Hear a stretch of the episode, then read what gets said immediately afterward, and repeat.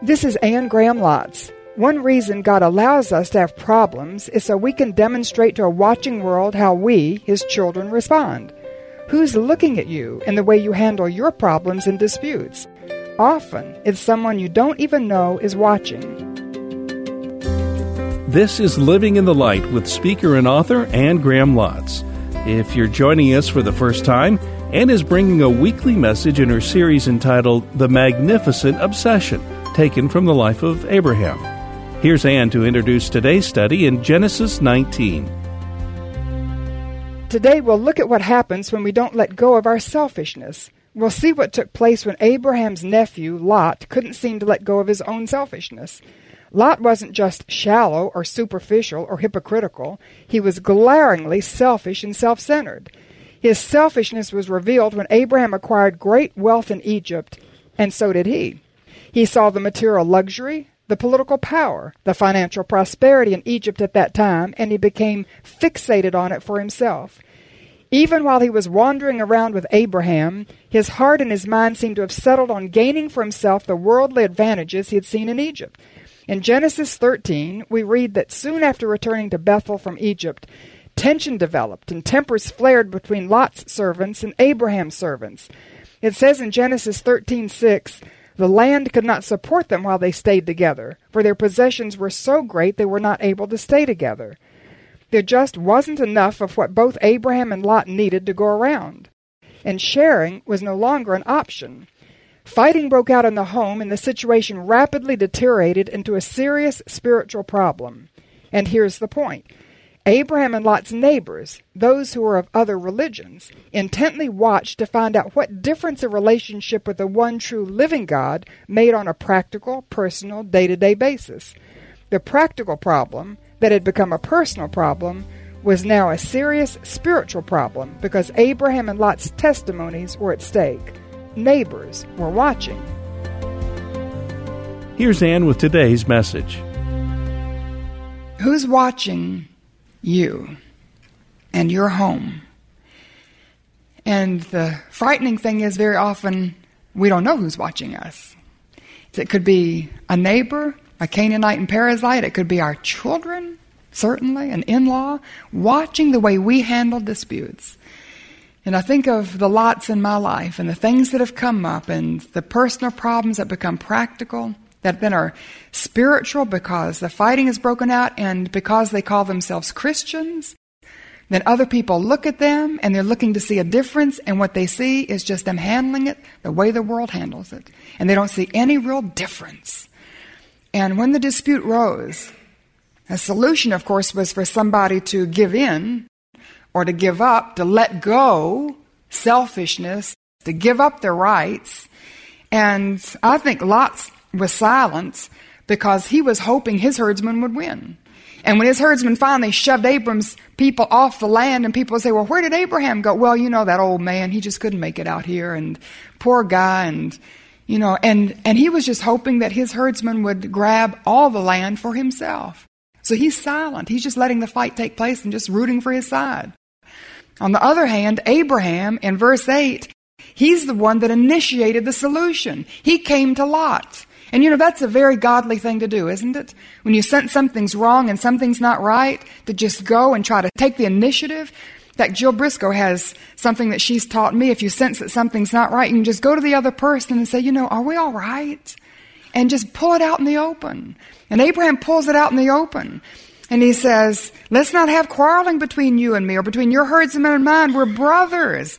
And it's not right. This is a Christian home. We want peace in our family. We don't want the Canaanites and Perizzites who are watching to see that we're no different than them. So Lot, this is a solution. The whole land is before you. Let's part company. If you go to the left, I'll go to the right. If you go to the right, I'll go to the left. Lot, you just take first choice and I'll take your leftovers. You see the unselfishness? And Abram could have said, Lot, you little brat. You've been tagging along since Ur, and God called me and He's promised me all this land, and you know you've just a tag along and now it's time you're on your own. Get lost. Go back to Haran. Instead, you see Abraham giving up his right, the first choice, giving up his right to the land that God had promised him.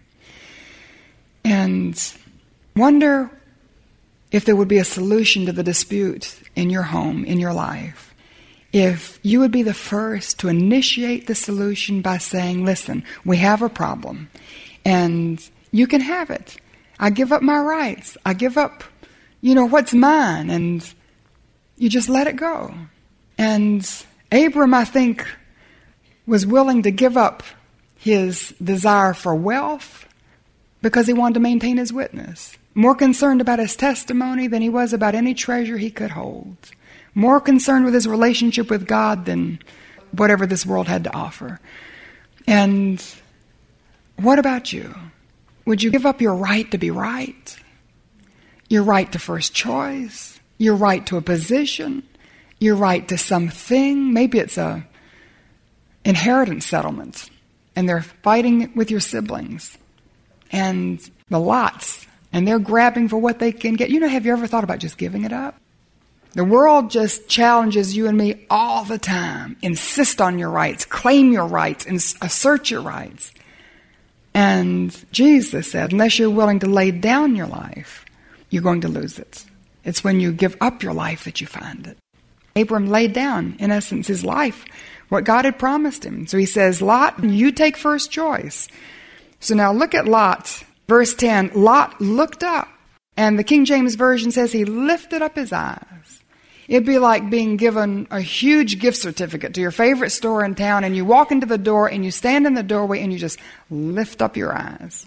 And you're looking at everything in that store, knowing you can have anything you want. He just lifted up his eyes, and he saw that the whole plain of the Jordan was well watered like the garden of the Lord. He saw two things he saw that the well watered plain of the Jordan looked like the garden of the Lord. That looked like the Garden of Eden, is what he's saying. In other words, it was beautiful. It was comfortable. It was luxurious. And I think what he saw was pleasure and convenience and comfort and luxury. And you know something? I bet you I can get out of living in this tent and live in a home. In fact, I bet with all my wealth, I can afford the finest home in the neighborhood. And I won't have to ride a camel anymore. I can have the latest model car. And my wife can belong to the social clubs. Maybe we can even belong to that main country club downtown. And my children, they don't have to be homeschooled. I can send them to the best schools, maybe even the private schools. And he looks at the well watered plain that looks like the Garden of Eden pleasure, comfort, convenience, luxury. And then he says it looked like the land of Egypt near Zoar.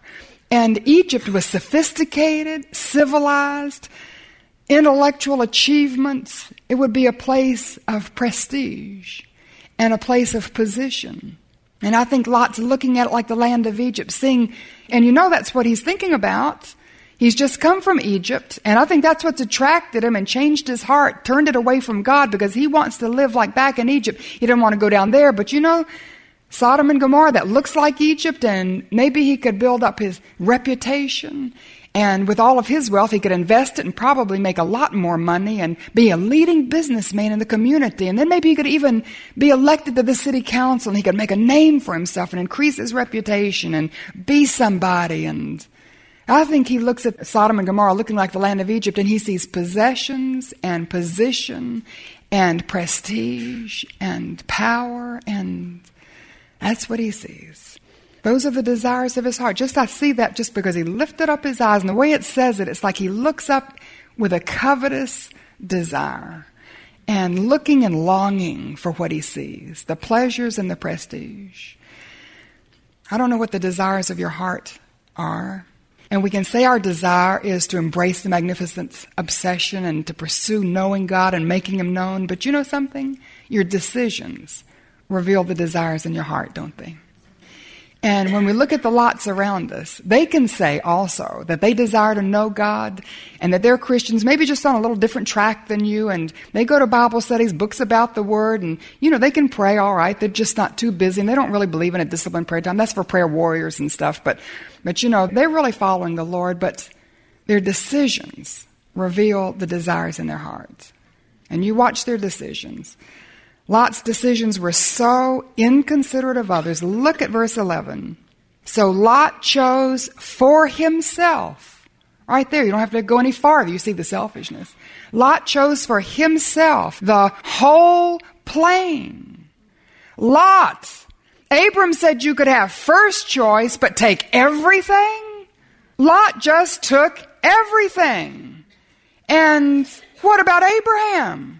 Where was Abraham going to pasture his flocks and his herds? Lot, he didn't care. Totally selfish in his desires. He was choosing for himself everything. Get it while the getting is good. Not only was he getting what he wanted, inconsiderate of Abram, but he was totally indifferent to God because verse 12 says there were cities there, cities of luxury and comfort, everything that we've described. But also verse 13 says they were exceedingly wicked. There was no thought to the spiritual implication of this, no thought to what Sodom would do to the spiritual life of his family, no thought to what kind of churches would be there. Maybe Lot, in his distorted perspective, would think, you know, I can go to Sodom and be a witness. I can just go down there and make a difference. I'll bring the light into the darkness and rationalizing his compromise with the world. And so Lot goes down there totally inconsiderate of Abraham, totally indifferent towards God, just seizing what he wanted. And I'm reminded of the story of the little boy who went to visit his grandfather and his grandfather had a jar of jelly beans. And so the grandfather offered them to the little boy and he said, son, take some jelly beans. And the little boy said, no, grandfather, you give me the jelly beans. And the grandfather said, no, just reach your hand in and get some jelly beans. And the little boy said, no, grandfather, you get the jelly beans. And the grandfather said, just reach your hand in there and get some jelly beans. And the little boy said, no, grandfather, you give them to me. So the grandfather reached in, got the jelly beans, gave them the little boy, and he said, why wouldn't you get the jelly beans for yourself? And the little boy said, grandfather, it's because your hands are bigger. and Lot reached in the jelly bean jar and he grabbed for himself what he wanted. But you know something? He got a lot less than he would have had had he asked his heavenly father to reach in the jelly bean jar and give him what he wanted him to have. So, what do your decisions reveal about the desires in your hearts? Do you want what you want? Or do you want what God wants you to have more than what you want? Abram wanted what God wanted him to have more than what he wanted. Lot wanted what he wanted. If you want what you want and you insist on getting it, watch out, because you may get it. And Lot got what he wanted. So he's not letting go of his superficiality, he's not letting go of his selfishness. And I'm just going to define Sodom as the world. The world is different for each one of us, and so it's hard to sort of apply what is worldly, because what is worldly to you may be not worldly to me, and vice versa. But I'm going to say that worldliness is just the world without God. It's values and atmosphere and activities all without God. It's a worldly pace that's so fast it makes no time for God, no time for devotional reading, prayer, busy, busy, busy. It's a worldly pattern of behavior where they live according to what they think is right or what feels good or what they can get by with or what seems to work. But you and I live according to the pattern of God's behavior and the pattern of God's word and the principles of His word. And worldly priority of me first, not the kingdom of God. And worldly preoccupation with pleasure, not Jesus. That's worldliness. And I don't know what the world is to you. It may be old friends, it may be certain clubs, it may be certain ways of spending your vacation. But it's just the atmosphere that's godless. Very attractive. Listen, it can be nasty and obscene, like the Canaanites and Perizzites, but it also can be like Egypt. Very attractive. And sin can look fun and beautiful, and all of that vacuum apart from God can look really progressive. Lot was insisting on going to Sodom, and he sat there. Verse 12 is interesting. He lived among the cities. He pitched his tent toward Sodom. By the time you come to Genesis chapter 19, Lot is sitting in the city gate. You know what that means? He actually had become a member of the city council. It was the councilmen, the city leaders that sat in the city gate to pass judgment. They were the, the judges of the city. And Lot is sitting in the city gate. He has put himself in the community worked his way up the social and the business and the professional ladder until not only is he a wealthy businessman in the midst of Sodom, but he is somebody. He's one of the leaders of the city. Can I just stop there and ask if the lot in your life has clutched their banana and they seem to be making good by it? And they have a reputation And they, I mean, more reputation than you, and more money than you, and more prestige and position than you, and they're more of a person of influence than you. And it looks like, you know, they've been able to sort of add God to their lives, but they, they live for the world, and it looks like they're really successful, especially when you compare it to you. well, let's turn to chapter 19. And I want you to just see for a moment what Lot got, because he got what he wanted. And this is interesting too. Peter tells us that he was a righteous, just man, but Peter also tells us he was constantly vexed in his spirits, which means he's living in the world surrounded by all these sodomites, and he's made his mark and he's built his reputation and he's a leader in the city, but in the inside he's miserable. He can't enjoy it, but he still sits there. What kept him from leaving? He could have said, You know, this isn't what I wanted after all. I thought it would be wonderful, but this really makes me sick. Abram, I want to come back under the trees and you can have all my herds and I, I don't want the pasture land. I just want to get out of the world and come back to God. He could have gone back to Bethel. But he didn't. He was vexed and miserable and sitting in Sodom. Not able to enjoy it, but not willing to let go of Sodom, that worldliness in his life. And so there he's sitting. And I'll tell you the story leading up to chapter 19, first of all. Chapter 19 takes place after chapter 18. First part of chapter 18, the three men come to visit Abram. One of them, of course, is the Lord. The Lord tells Abram that he's going to have a child within the year. Isaac is going to be born. Then Abram walks with the Lord and we hear that beautiful prayer for Sodom. But you remember that one verse where it said that Abram stayed before the Lord and the other two men went on? Well, the other two men, of course, are angels disguised as men. So in chapter 19, we pick up as these two men, these angels disguised as men, come into Sodom. And Lot's sitting there in the city gate and he sees these two men coming. And he doesn't realize, I don't think that they're angels, but he knows that they're not sodomites and they're strangers. And so he jumps up and he says, Please come to my home for dinner. Come stay in my home tonight. And the man says, No, we really are on assignment. We're going to walk through Sodom and see what's going on. And Lot says, Oh no, don't do that. Please come to my home and spend the night. No, we're going to walk. Oh, please. I insist. And Lot insisted that they come to his home because he knew the streets in Sodom weren't safe at night. And so these two men came into his home, and Lot served them dinner. And after dinner, there's this enormous commotion at the door banging, screaming, yelling. And Lot goes outside, and there's a gay rights demonstration at his door. And everybody demonstrating for their right to sin.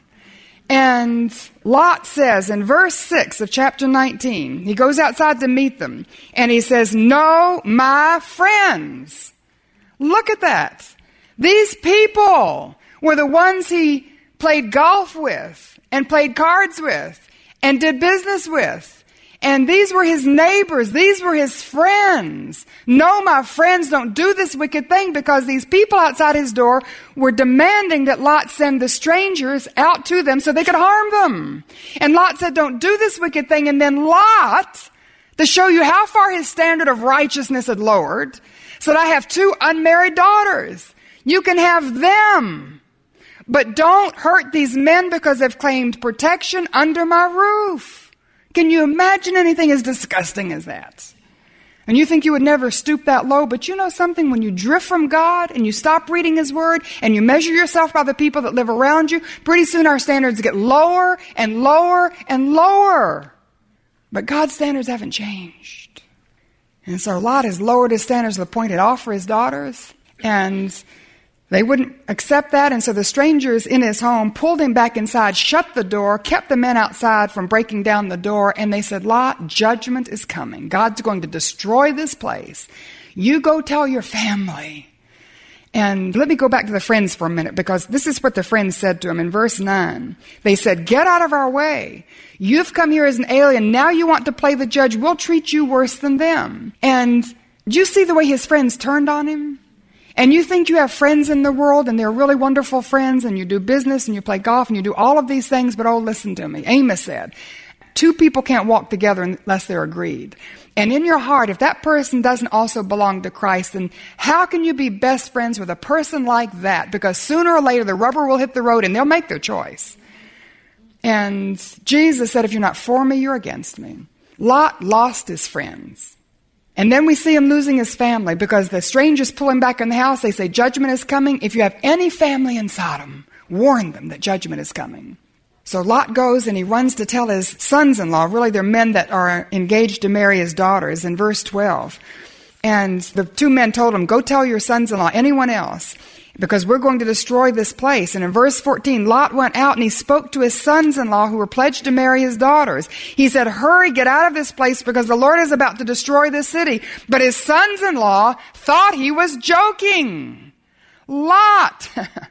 you know, if there's a God in heaven, and if he's so important, you would have told us about him before. And if there was really an accounting for our sin, if there's going to be judgment for sin, you wouldn't have been living the way you've been living. And so Lot, you know, we think you're just hysterical and maybe that gay rights demonstration has upset you. So go home, turn on the TV, get something to drink, just chill out. You'll feel better in the morning. If we raise our children by our example, to say that God is not first in our lives, that God is just not important enough to really like leave everything behind and let everything go for. You know the message our children get message our children get is that he's not important at all. And the little bit of faith maybe we had in our generation is going to be lost in the next generation. And Lot's sons in law thought he was joking. They wouldn't believe him. And so the angels, he went back to tell him you couldn't get his sons in law. And in verse 15, with the coming of the dawn, the angels urged Lot, saying, Hurry, take your wife and the two daughters that are here, or you'll be swept away when the city is punished. And look at verse 16. When he hesitated, he just couldn't let go. And so the angels had to literally drag him out of the city with his two daughters and with his wife. And they come out of the city, and the angel said, Don't look back. Just shake the dust off your feet and get out of there. And Lot's wife looked back, longing for Sodom, all of her beautiful things, her beautiful home, her beautiful friends. She had worked so hard to position herself in the community, and she came under God's judgment. And Jesus said, Remember Lot's wife because she despised God's gracious offer of salvation. Now here's Anne with this final word. In Luke 17:32, Jesus warns us to remember Lot's wife. Whoever tries to keep his life will lose it. Lot's wife teaches us by her miserable example not to despise God's gracious offer of salvation by clinging to our own pride and possessions and position, clinging to our sin. In Galatians 6 7, the Apostle Paul reminds us, Do not be deceived. God is not mocked. For whatever a man sows, that he will also reap. There are serious consequences to sin, always, without exception. Adam ate the forbidden fruit his wife had offered, and the Bible says, Then the eyes of both of them were opened, and they realized they were naked. Satan had told Eve her eyes would be opened and should be like God, knowing good and evil. Her eyes were opened all right, but she knew evil because she was saturated in it. God is not mocked. While you and I are free to sin however we want, we're not free to choose the consequences. Before you consciously choose to sin, consider the consequences. Maybe you're thinking, it's already too late for me. I'm living with the consequences now. I can't go back. But it's never too late for God. Your Heavenly Father can redeem whatever wrong choices you have made, but you need to go to Him and tell Him about it. He will walk with you in the maze of circumstances and the tangled web your sins have made, and he will bring you through. Psalm 86:13 says, "For great is your love toward me; you have delivered me from the depths of the grave." Go to God. Ask him to cleanse you of your sins. Follow the example of the psalmist in Psalm 32:5, "I will confess my sin to the Lord." Do it. Invite God into your life to take control of everything. Your sin is covered you're forgiven. Romans 6 4 says, Just as Christ was raised from the dead through the glory of the Father, we too may have a new life. God offers you a new life. Start living in it today. Living in the Light is a weekly study in God's Word with teacher and author Anne Graham Lotz. Learn to listen to His voice then start making the choice to keep on going and believing and trusting who God is. Go to annegrahamlotz.org. Take advantage of the many helpful free resources to get you started. Join us again for Living in the Light.